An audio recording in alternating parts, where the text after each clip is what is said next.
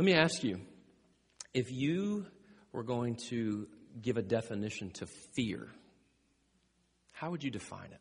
I think sometimes Abigail Brooks going to like look it up on her phone real quick because she's amazing. She always checks the dictionary. But you know, a lot of times we use words or we have words that we're like, oh yeah, yeah I know what that means. But but in many ways we we haven't articulated it or we haven't thought it through very fully. So Abigail, you don't have to look it up because I already did. Here's a definition of fear. A strong emotion caused by great worry about something dangerous, painful, or unknown that is happening or might happen. A strong emotion caused by great worry about something dangerous, painful, or unknown that is happening or that may happen. Some synonyms for fear would be dread, alarm, fright. You know, this painful emotion experienced in the presence of danger, it fears really, it says the most general word and suggests great worry and usually loss of courage. And it comes in all kinds of shapes and sizes. When I was a kid, um, I was I was scared of the dark. Uh, I had my nightlight in my room to make sure I could see um, to to get through, but but also that way I, I, knew that there was nothing else in the room with me. Um, we had a, an older house, uh, not super old, but it was built in the 70s, and, and the stairs going down to the basement were very creaky. And so man, I did not like going down at night. I was afraid to walk down those stairs with the creaks noises, and then you open the door and it's dark. And we had um, uh, baseboard heating, and so they would click and make noises. And I was just I was freaked out. I did not like going down there. And then in high school, you think, okay, you know, you outgrow that. So thankfully in high school, I, I didn't have a nightlight. If you still do, no shame. It's just, uh, you know, every one of us is different. But um, in high school, I had a sticker on the back of my car. It was pretty popular then. It said "No Fear." There was a, a, whole branding called "No Fear," and it was this like, yeah, you know. I thought I was a tough guy, but um, the irony of it was, even though I had this big sticker on the back of my car, fear was right there with me. I had fears of failure. I had fears of fitting in at school. I had fears of being accepted. And as 21 Pilots says, you like that? I got it, guys. They have a song called Stressed Out. It says, I was told when I get older, all my fears would shrink. But now I'm insecure and I care what people think. Isn't it true? You think, okay, as I get older, like, okay, I overcome my fear of, of the dark. I can walk down the basement at night all by myself. But boy, there's still a lot of things that I'm fearful of fears of what people think, fears of failure. I mean, fear is very real for all of us. And, and it can come in a lot of different shapes and sizes. For some, there's been a trauma that you've experienced in life, and it's understandable that that brings about fears. For some, there can be a biological component that can, can lead to anxiety and fears. And we, we're not trying to diminish any of those. And for some, fears can become so large that they really become debilitating for us But read through the Bible, you see time and time again how often people were afraid. And they were afraid. They feared. It doesn't take long in chapter 3 of Genesis, so right at the beginning, Adam and Eve are experiencing perfect communion with God. Then after they've they've dishonored God, they've disobeyed God, they sinned against God and ate of the fruit. It says they were naked and afraid. Fear has entered in. And isn't that the theme of the Christian life in so many ways? A battle for faith and hope and a battle against our fears. Now, fears ourselves, they, the fears express emotions. In many ways, those emotions that the fear is producing are asking deep questions. See, it's not just, just a feeling, it's fear is asking some significant God questions. God, are you really good? God, are you really going to be there for me? God, can you handle this situation? God, I don't see how I can get through this. And I wonder if you're going to be faithful to me. God, if you're all powerful and all loving, then why are you letting this happen? God, are you going to protect me and bring me through? See, that's, that's the kind of questions that our fears deep down are really asking. I want you to consider now what are one or two of your greatest fears? If, you, if you're taking notes, can I encourage you to write down one or two of your greatest fears right now? If you're not taking notes, that's okay. Just think through what are, what are some of your greatest fears? Maybe it's fear of failure. Maybe it's fear of how are you going to have enough money to pay the bills this month? Maybe it's fears for your future. How are things going to turn out? Where are we going to be in 10 years, 20 years? Maybe it's fears for your kids. Man, until I had children, I had no idea the significant fears that would rise up when I'm like, fears of parenting them, protecting them, their future, what will happen. Maybe it's fears of losing a loved one. Maybe we have fears of failing to care well for the Cato family because we're not sure how to enter to their world when they've experienced such a, a devastating loss. Maybe we have fears of caring well for other friends and family. Maybe you have fears of how you're going to prepare a sermon when you're extremely tired and your car has to go into the shop and your hot water tank breaks and you have to repair that and you're not sure how it's going to come together. I'm just hypothetically speaking. that might have been one of my fears this week. Praise God, the car was okay. The hot water tank needed to be replaced, but we didn't get flooded. Maybe you have fears for this church, the future of this church. You know, we've, we've had some people come and go. We're not as large as we were at one time. Do you realize how God knows and understands that we struggle with fears and how He lovingly meets us with where we're at? So last week, Robin came and preached from Isaiah 40 about finding comfort in an uncomfortable world. And so this morning, we're going to be in Isaiah chapter 43. So if you have your Bibles, turn to Isaiah chapter 43. What we're going to see here in Isaiah 43 our fears. This was so incredible because when, uh, when Holly came down and said, I feel like God is putting this word remember on my heart. Well, that's exactly what I believe God wanted us to hear from His word today. Our fears are opportunities to remember who God is, to remember His precious truths, and to turn to Him. Our fears, those questions, those emotions that are produced within us, are really opportunities to remember who God is, all the truths that are connected to Him through Christ Jesus, and an opportunity to turn and run to Him. And it's here and only here that we're going to get our answers to the deep questions of our souls and where we're going to find peace.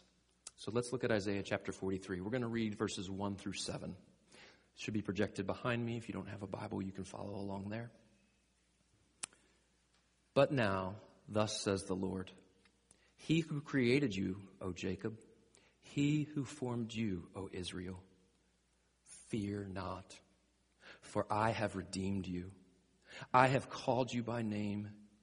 You are mine. When you pass through the waters, I will be with you. And through the rivers, they shall not overwhelm you. When you walk through fire, you shall not be burned, and the flame shall not consume you. For I am the Lord your God, the Holy One of Israel, your Savior. I give Egypt as your ransom, Cush and Seba in exchange for you. Because you are precious in my eyes and honored, and I love you, I give men in return for you, peoples in exchange for your life. Fear not, for I am with you. I will bring your offspring from the east, and from the west I will gather you. And I will say to the north, Give up, and to the south, Do not withhold. Bring my sons from afar, and my daughters from the end of the earth. Everyone who is called by my name whom I created for my glory, whom I formed and made. Let's go to the Lord in prayer before we begin to unpack this. Heavenly Father, we, we come before you and we thank you, God, so much that, that you have answers for our fears. You have answers for the questions of our souls. And ultimately, God, it's you. Father, I am so thankful um, that it's the weak and needy that you meet in such powerful ways. And so, God, we pray that you would through your Holy Spirit, bring your truth, open our eyes to see all you are, all you've done. We pray this in Christ's name. Amen. Amen. Before we jump into the passage, I wanted to give a little brief context. It's really important that we understand because this, this chapter is, is one of many chapters in the book of Isaiah. So, the book of Isaiah was written by Isaiah. And in the ESV Study Bible, it says that the central theme of this book is really God Himself. That God does all things for His own sake, and that everything is defined in its relationship to God. Okay, so God is the, the focal point, and all things are centered around Him. And it's, it's really an amazing story of God's surprising plan of grace and glory for a rebellious people. You see, Isaiah is reminding God's people of their special relationship they had with God as their covenant community, right? Even in light of their lack of faithfulness. See, here, God has been so faithful. He has delivered them time and time again, and yet they fail to trust God. They fail to obey God, and as a result, they find themselves in fear. They would look around and they would see other nations with other earthly kings. And they would think, okay, if we just had a king, then things would be okay. The problem is that they already had a king. They had God Himself as king, but yet they wanted one with some flesh and bones. And so God says, all right, you think that this is going to calm your fears, this is going to bring you the peace that you hope and you desperately long for? I'll give you the earthly king that you want. Fast forward a few years. Having an earthly king isn't working out as well as they thought it would. The kingdom is now divided into two kingdoms. There is a northern kingdom and a southern kingdom. In the book of Isaiah, we're actually now where it is divided. King Ahaz is the king of the southern kingdom. The northern kingdom is in disarray. They've actually already been attacked and overcome by Assyria. And Assyria is growing significantly in strength. The ESV Study Bible again says, By Isaiah's time, the descendants of Abraham and many members of the dynasty of David, so basically God's people, they no longer trusted the promises of God. That they were aligning themselves instead with promises and fears of this false world. So we have King Ahaz. He is the, the king of the southern kingdom. He's watched the northern kingdom fall. And, and so, like any wise, good absolutely freaked out king, he goes to Assyria and says, Okay, so you guys are the powerful ones and you're taking over everybody. Hey, let's be friends. Let's, let's buddy up a little bit. And he says to Assyria, Come on in. You know, better to invite you than to let you just take over us. And so he, they invite Assyria in and, and they assimilate. They bring in all the culture and they even bring in all the idol worship, the false gods. You see, they thought when things got tough and they're afraid, rather than turning to God and the promises of God, they looked to their earthly kings.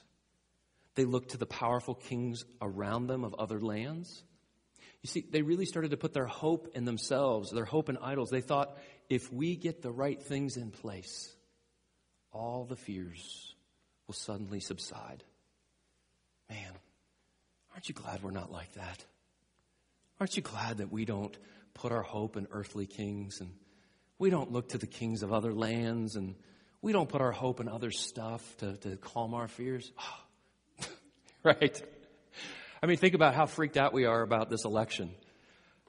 Maybe appropriately so. But sometimes, don't we think if we just get the right person as president, everything would be just fine here in the United States? if we, if we just align ourselves with the right groups of people, things will work out. We'll be protected. I'm not saying that we shouldn't care about politics. But if we're honest, I think there's a temptation to make our government a functional Savior for us.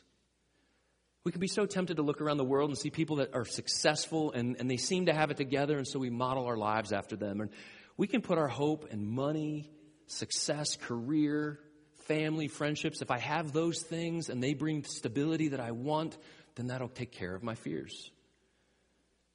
Sometimes we seek to minimize the emotion of our fears by we're just going to work hard and we're going to control the situation. And if I can be in control of the situation, then I'll, I'll feel much more confident. Whew. Oftentimes it just creates more fear, doesn't it? Personally, when I face fears, I like to just bury my head in the sand. Let's, let's just forget about it. Let's try to distract myself from it. Hopefully it'll go away. Let's veg on the, the phone a little bit, watch a little TV, just stay busy so I don't have to think about it. And yet it's always right there behind me. See, these things fall short in bringing us the peace that our souls are craving. And it's only in remembering who God is, His presence with us, and the truth of God that it's going to quiet our fears. So, now that's the context of Isaiah. We're pretty familiar with chapters 40, 41, 42, right? You know, comfort my people. That's what we heard from, um, from Robin. We, we see that God is the only God. He's the only hope. He's a loving, gracious God. He, he sees, He hears. You know, last week was so good, so good. I just, I walked away and it's like, wow, God, you are so big and I am really so small. But I'm so glad you're big. God, you really are in control and I'm not. God, you are really so strong and I am weak. God, only you are worthy of trust. Only you can be the shelter for our fears. Now, that's in chapters 40, 41, 42. At the end of chapter 42, we're not going to read that right now, but basically it says Isaiah prophesies to the people. He says, You have been a stiff necked, rebellious, deaf, and blind group of people. You have run after other gods. You have dishonored the living God, the one who made covenant with you. You have put your hope in all the wrong things, and as a result, you deserve God's judgment. You deserve wrath. That's what he's saying. You, he's saying you should be afraid. Israel, you should be afraid because you deserve wrath from the living God. And apart from Jesus Christ, that's exactly who we are blind, deaf, rejecting, dishonoring, running after other gods, putting our trust in all the wrong things rather than God. And truthfully, each one of us left on our own should be afraid. We should be fearful. We should feel insecure with God and fearful that He would deal with us as we deserve. But the faithful, covenant keeping, gracious, merciful God brings a message of hope and comfort to Israel and to us. Have you ever heard somebody say, Give me one good reason why I should trust you? Just give me one good reason. God says, I'm going to give you a lot. I'm going to give you a lot of reasons why you can trust me. And here's the incredible part none of it is going to depend on you, it's all going to depend on me. And so that takes us now into Isaiah 43. Isaiah is going to tell us now numerous times to fear not, and then he's going to tell us exactly why. So that brings us to our first one Fear not, because he has created and redeemed you. Look at verse 1. It says, But now, thus says the Lord, He who created you, O Jacob, He who formed you, O Israel, fear not, for I have redeemed you. I have called you by name. You are mine. There's so much that we can unpack here. When Remember, there's a contrast. It says, but now. Isaiah has been saying, guys, you should be very afraid because there is some significant judgment coming upon you. But now, thus says God, God Himself is going to speak. He says, but in comparison, and then it says, He who created you, O Jacob, he who formed you, O Israel. Jacob and Israel are just another way to say God's people. Okay, so God's people. He who created you. This is beautiful here. It's actually the language that points back to creation. The power of God to create, the beauty of God's creation. You see, creation belongs to God, and He cares for His creation, He tends for it. And what was the culmination of His creation? Man. made in his very own image. And he says, The one who formed you. This, this potter who takes clay and just purposely shapes it. And he applies pressure in the right places to make this form into the right form. John MacArthur in his study Bible said, God's sovereign grace and choice brought Israel into existence and sustains her. It wasn't because of her worthiness. Since she's God's creation, there should be comfort, knowing that no one or no thing can destroy her, not even her own wickedness. And that's much of what Isaiah reveals the reality and consequences of her wickedness.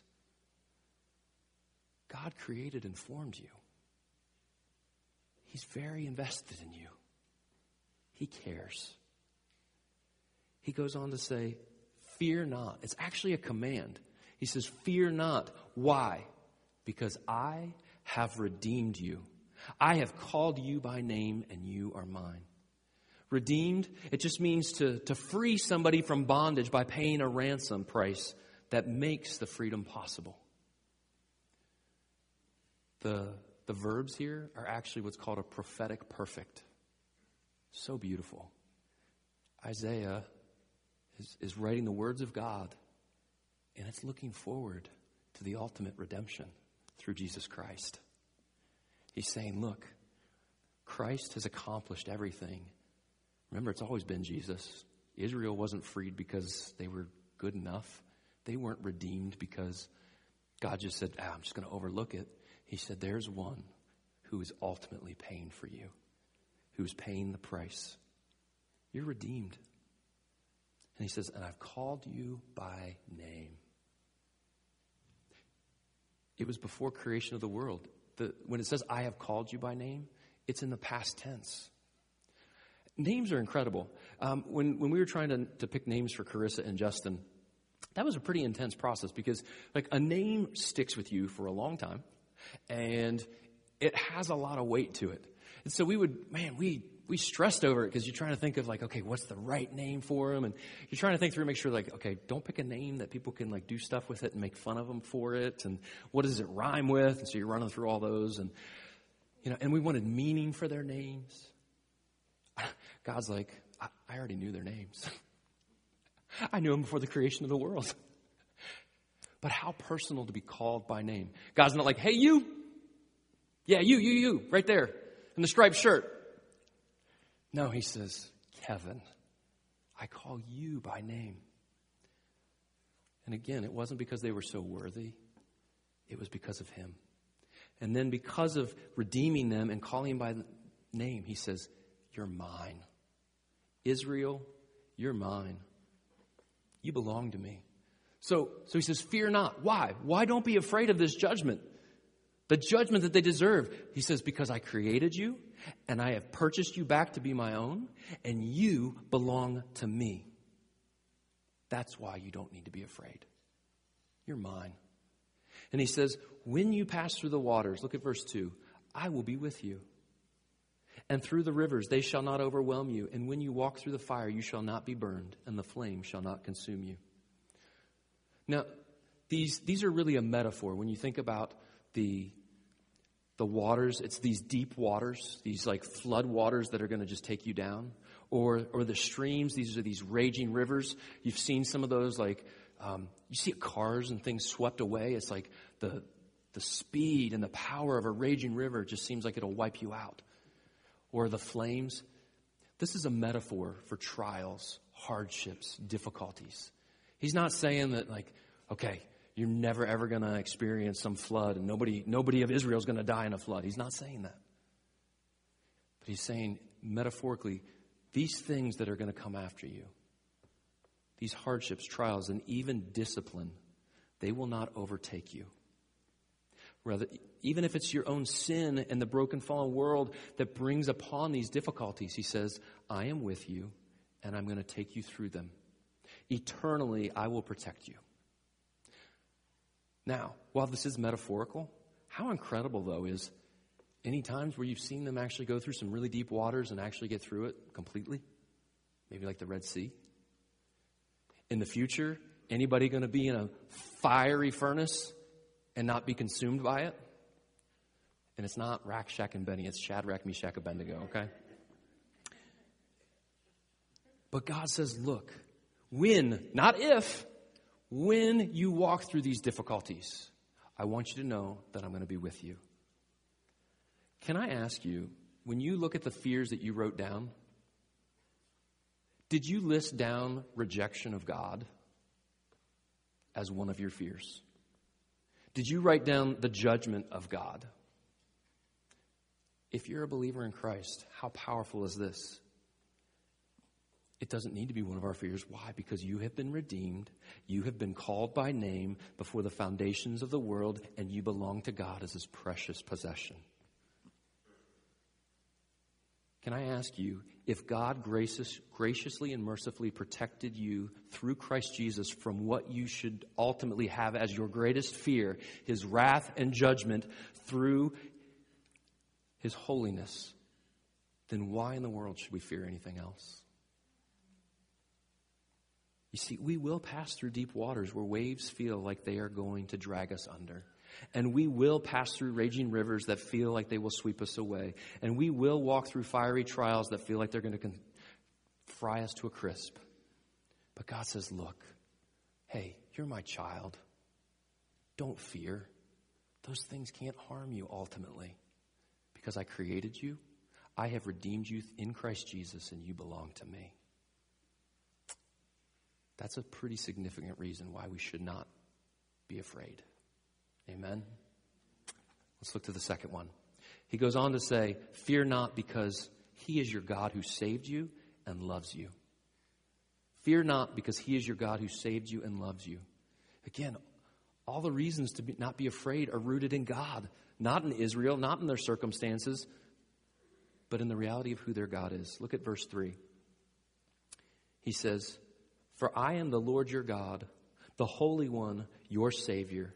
I give Egypt as your ransom, Cush and Seba in exchange for you. Remember, anytime you see the word Lord in Scripture, where it's in all these all capital, like really big capital L, and then like the little capitals O R D, that's a reference back to Yahweh, covenant keeping God. And he says, Look, I am Yahweh, your God. How personal is that? your God. I am the covenant keeping God who made promises to Adam and Eve, to Abraham, to Jacob. I'm going to keep all my promises to you. I've not broken one yet. I'm not planning on doing it now. And he also calls himself the Holy One of Israel. Holy is set apart. It's, it's, it describes the character of God. So, so the one who belongs to Israel is actually this holy God. And he says, I give Egypt, Cush, and Seba. These are just three different groups of people, locations. We're, we're, familiar with the Egyptians. Cush and Seba, actually, we're not as familiar with. We're not sure exactly what groups of people they are. But what this is saying is God moves history on behalf of his people.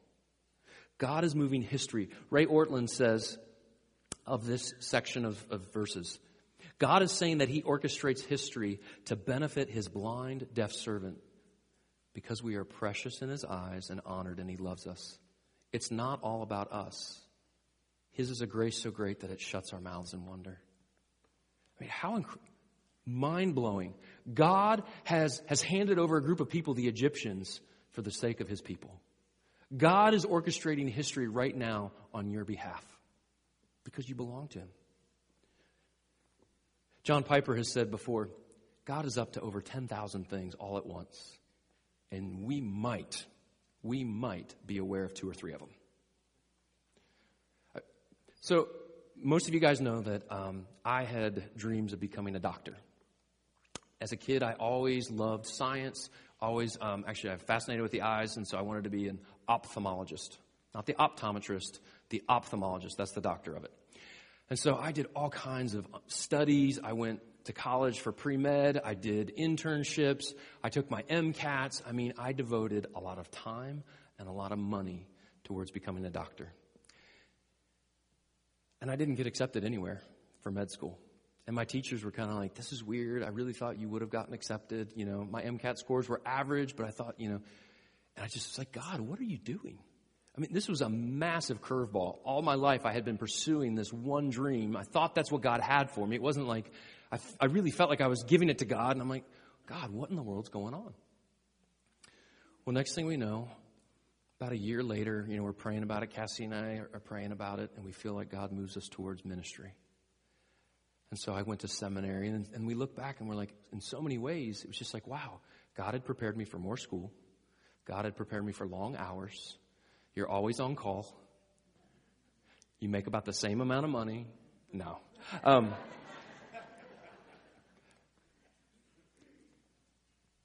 but God had prepared. Then, 10 years later, after I had finished all that stuff with, with biology and microbiology and working at the biotech companies. Ten years later, maybe even more, we move up to Frederick, Maryland. I've been in ministry now the entire time. We wanted to be part of this church. We moved up here. We believed God was calling us. And I'm looking for a job. I'm looking for a job. I'm looking for a job. I kid you not. I walk in to a, um, it was one of those like FCC um, job fairs. Thank you. A job fair and there's a biotech company there. And I go up and I start talking to them, and they're like, they look at my resume and they look at, they're like, oh, you have this as undergrad? Oh, you worked in biotech before? We're looking to hire.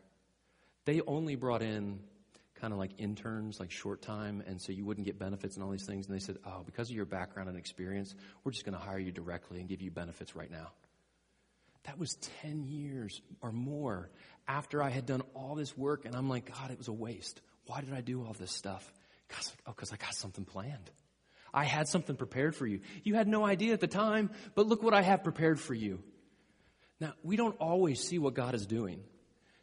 We don't always get God pulling back the curtain so I can look back and say, oh, now I see. But God is at work orchestrating history right now on your behalf. Look at verse 4.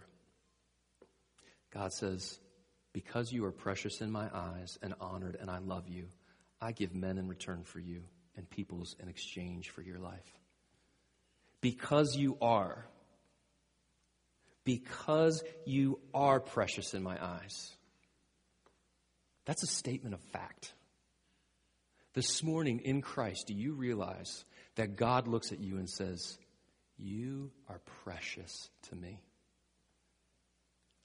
This is right after he talked about you people that ran after all these false gods, after you have dishonored me, after you've put your trust in other kings. I was your king, and you're like, nah, God, I'm good. I'd like an, an earthly king now. And he says, Because I have redeemed you, purchased you, and I have chosen to put my love upon you, you are precious to me. Fear not. Love involves a choice and exclusivity, doesn't it? You know, Cassie and I, we, we dated and then we got married, and, and Cassie was not forced to marry. Um, some of you might have wondered if that was the case in order for me to be with a woman like this, but, but she was not forced. It was on her own decision, own choice. She made that choice out of love. And that choice created an exclusivity between the two of us. And that's exactly what your father has done. He has made a choice. And He has created this exclusive relationship between you and Him that nothing will break it. And do you see it says to Israel, I will give men in return for you, peoples in exchange for your life. Isn't that what He did for us? He gave a man for us, He gave a person in exchange for our life, and that was Jesus Christ. And so God gently speaks to us today and says, Fear not because of my son Jesus, listen to this I am the Lord your God, the Holy One of you, your Savior. So when you walk through these trials and these hardships, don't be afraid. You're precious to me. I have purchased you. You belong to me. I have moved history to bring you back to me. You don't need to be afraid. And then he closes with this Fear not, because he's with you and promises to bring you all the way home. Let's look at verses 5 through 7. Starting in verse 5, he says, Fear not, for I am with you. I will bring your offspring from the east and from the west. I will gather you up. I will say to the north, Give up, and to the south, Do not withhold. Bring my sons from afar and my daughters from the end of the earth. Everyone who is called by my name, whom I created for my glory, who I formed and made. See, here's the last command in this passage where he says, Do not be afraid. And I'm going to tell you why. He says, Because I'm with you. I'm with you. The living God, creator of heaven and earth, who spoke the world into existence just by his word, who gave his son for you, who calls you precious. And I know I keep repeating this, but I want you to hear this. You are precious. You are loved. You have been purchased through Jesus Christ. That's the one who's with you right now. In your greatest fear, he is with you.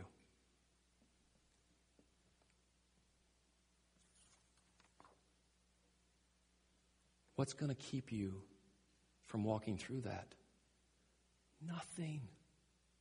But you're like, I don't know how I'm going to get through it. It just seems so overwhelming. Did you hear these promises, though? In verses 5 through 7, God says, Even though my people are scattered, so some of this is now prophetic, it's going to happen. They're going to be scattered all over the place.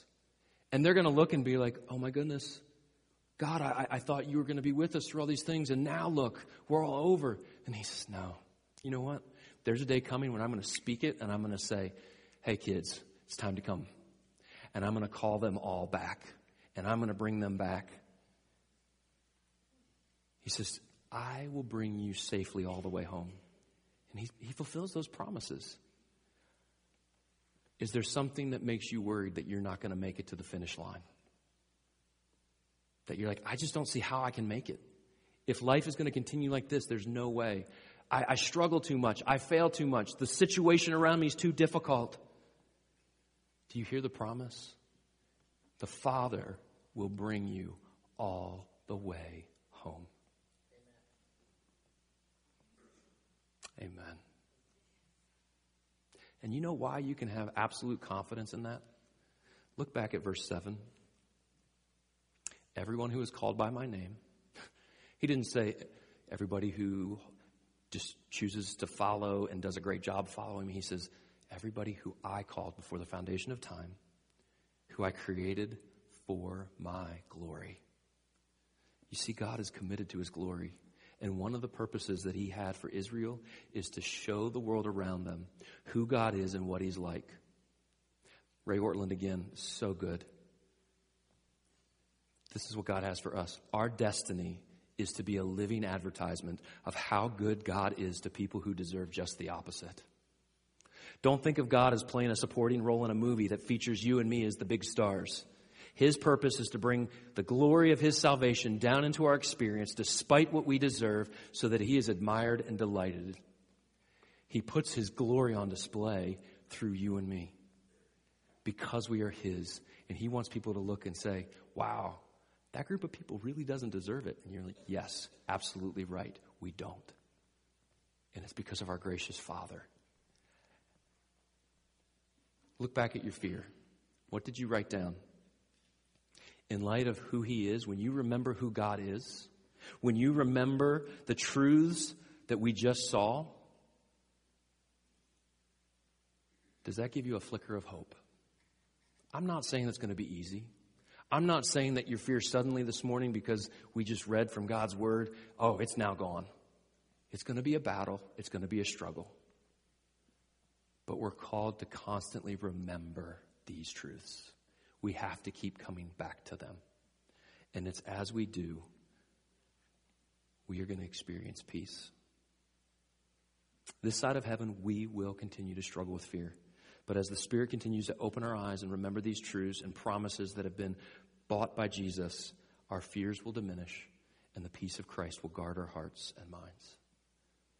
Listen, if God dealt with your greatest need and your greatest fear, through the cross of Jesus Christ. is he going to be faithful to you in these other things? Yes. Yes, he will. He's able to rescue us, and he will. Let's pray.